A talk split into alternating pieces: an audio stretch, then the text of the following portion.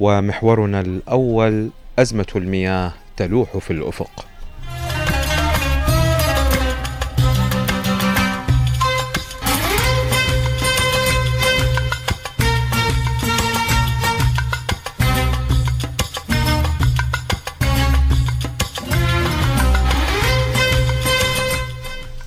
تحدثنا في هذا البرنامج ومن خلال هذه الإذاعة عن أزمة المياه في العراق ولفترة طويلة. وأكثر المحافظات تضررا هي المحافظات الجنوبية طبعا الناصرية ميسان والبصرة بدرجة عالية نسبة الضرر فيها. ويبدو أن أزمة المياه لا توجد بوادر لحلها حتى في المستقبل القريب يعني بل آه، حتى في المستقبل يعني المتوسط ولا أعرف إن كان على الأمد البعيد ممكن أن يكون هنالك حل جذري لمشكلة المياه في العراق. وعجبي للحكومات المتعاقبة سواء كانت المركزية أو المحلية التي لا تفكر بحلول جذرية لمشكلة المياه. بل تبقى الحلول حتى هذه اللحظة هي حلول ترقيعية. وقد تكون البصرة هي المنقذة لمدن جنوب العراق بالكامل يعني بالعكس لأنه اليوم اللي شفناه البارحة مثلا في قضاء الإصلاح في الناصرية آه، المظاهرات كانت على أشدها. السبب في ذلك هو عدم وجود مياه صالحة للشرب ناهيك عن الاستخدام البشري. والمواطنون هناك يتحدثون عن أن المياه التي لديهم لا تصلح حتى للحيوانات. فبالنتيجة الخبراء في سنوات ماضية كانوا يحذرون من أن نهري دجلة والفرات قد آه، ينتهيان في غضون 25 إلى 30 سنة وهنالك تحذيرات تقول لا بل أقل من هذه المدة. ويضحى العراق من دون نهرين آه، عظيمين. خلاص يعني بلاد الرافدين تنتهي هذا المصطلح. فبالنتيجة ليس له العراق آه، من حل سوى الاتكال على مياه البحر والاستفادة منها. هسه على الأقل المحافظات الجنوبية يعني البصرة العمارة الناصرية والسماوة التي تشهد أيضا أزمة مياه خانقة.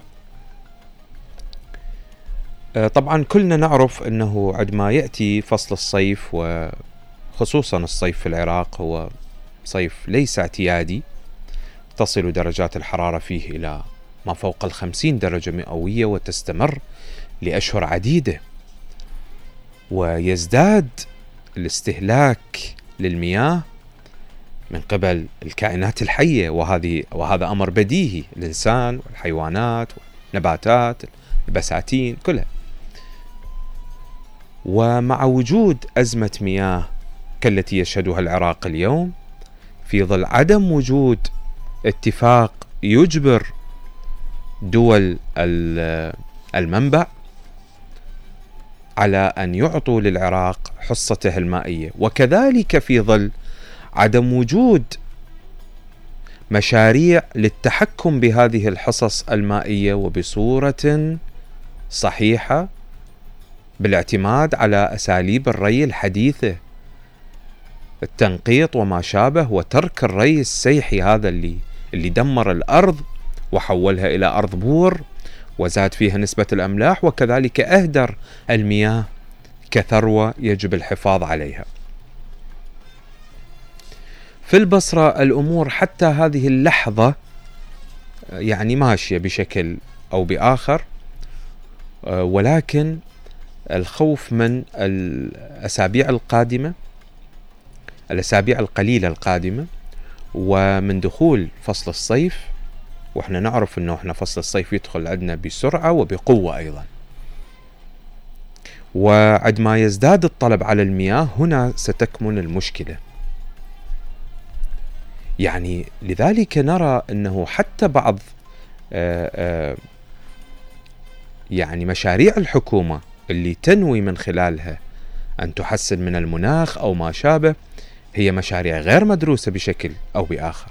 مثلا سيد رئيس الوزراء أطلق حملة لزراعة خمسة مليون شجرة ونخلة في عموم العراق.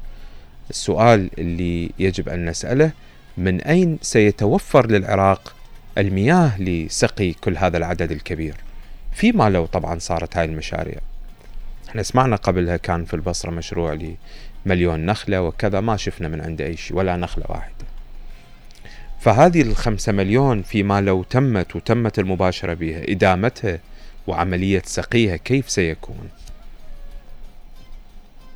فبالنتيجة يعني العراق يجب أن يطور من مشاريع البنى التحتية لاستخدام المياه لأغراض زراعية وكذلك آه، آه، من الاعتماد يعني على مياه البحر وتحليتها لأنها هي الحل الوحيد الذي بقي خصوصا لمحافظتنا في ظل تدني آه، مستويات نهري دجلة والفرات والمياه الواصلة آه، إلى آه، مدن جنوب العراق.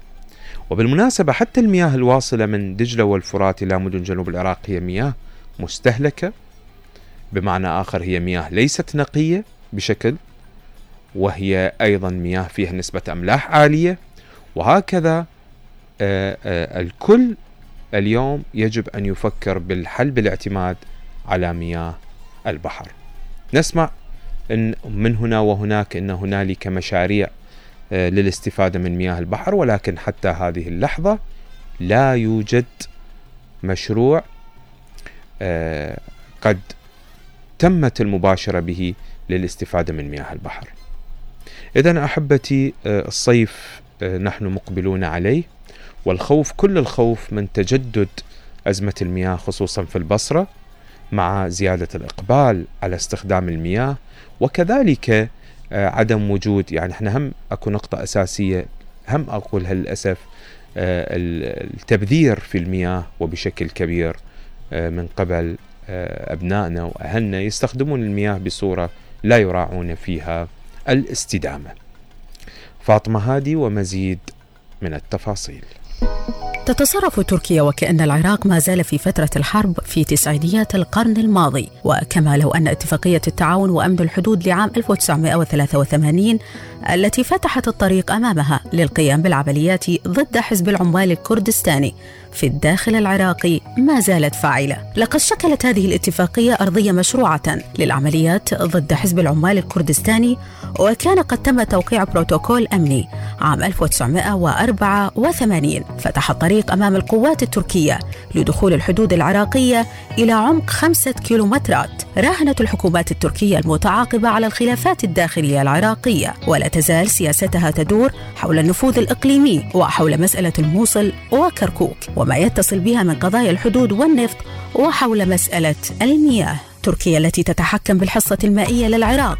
لا يمكنها أن تتجه بهذا الاتجاه ما لم تكن مدفوعة من مصالحها الخفية والتي ترتبط إلى حد كبير باستهداف العراق ومياهه والتي أدت إلى حرمانه من التمتع بكامل حقوقه من مياه النهرين. كما أن سياستها المائية لا تؤثر فقط في نصيب العراق من المياه من الناحية الكمية والنوعية فحسب بل يمتد تأثيرها في تحديد السياسة المائية وتوجيهها لبقية الدول الأخرى. السياسة المائية التركية تجاه العراق تعمقت وباتت ذات تأثيرات سلبية كبيرة على الوضع المائي وتعميق أزمة المياه فيه بعد قيام الجانب التركي بإنشاء العديد من المشاريع الأروائية والسدود على نهري دجلة والفرات لتحقيق مصالحها وخلق مشاريع تنموية في منطقة جنوب شرق الأناضول واستخدام المياه كوسيلة ضغط سياسية مع العراق. مخترقة بذلك القواعد والقوانين الدولية المنظمة لحقوق الدول وحصصها المائية إلى جانب مخالفتها لمبدأ الإضرار بغيرها من خلال استمرارها في إنشاء السدود والخزانات على نهري دجلة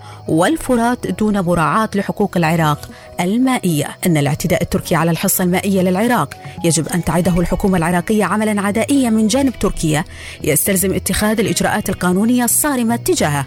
وبما أن بغداد لن تستطيع تحشيد الجيوش على حدود تركيا كما فعلت في عام 1990 لأسباب عديدة إلا أنها تستطيع استخدام الملف الاقتصادي الذي يشير إلى أن حجم التبادل التجاري يصل لأكثر من 20 مليار دولار بضائع من تركيا إلى العراق عبر المنافذ الحدودية وبالتالي أصبح العراق أكبر سوق للبضائع التركية في المنطقة. والتهديد بقطعها كورقة ضغط اقتصادية كذلك تحريك الجانب الأممي عبر قناة الأمم المتحدة لدفع أنقرة وثنيها عن التمادي في تجفيف العراق وقتل الحياة فيه.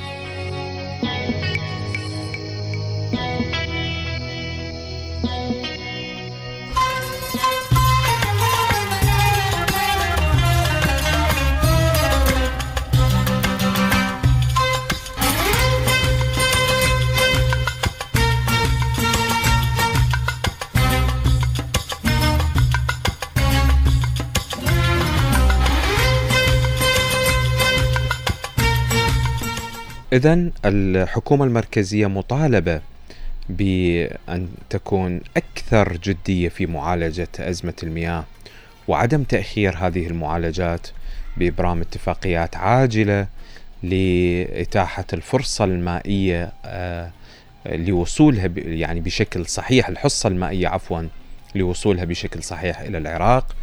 وبالنتيجة أيضا إدارة ملف المياه آه، إدارة ناجحة باستخدام أساليب الري الحديثة وكذلك التوعية المجتمعية اللازمة لاستخدام المياه بصورة مستدامة.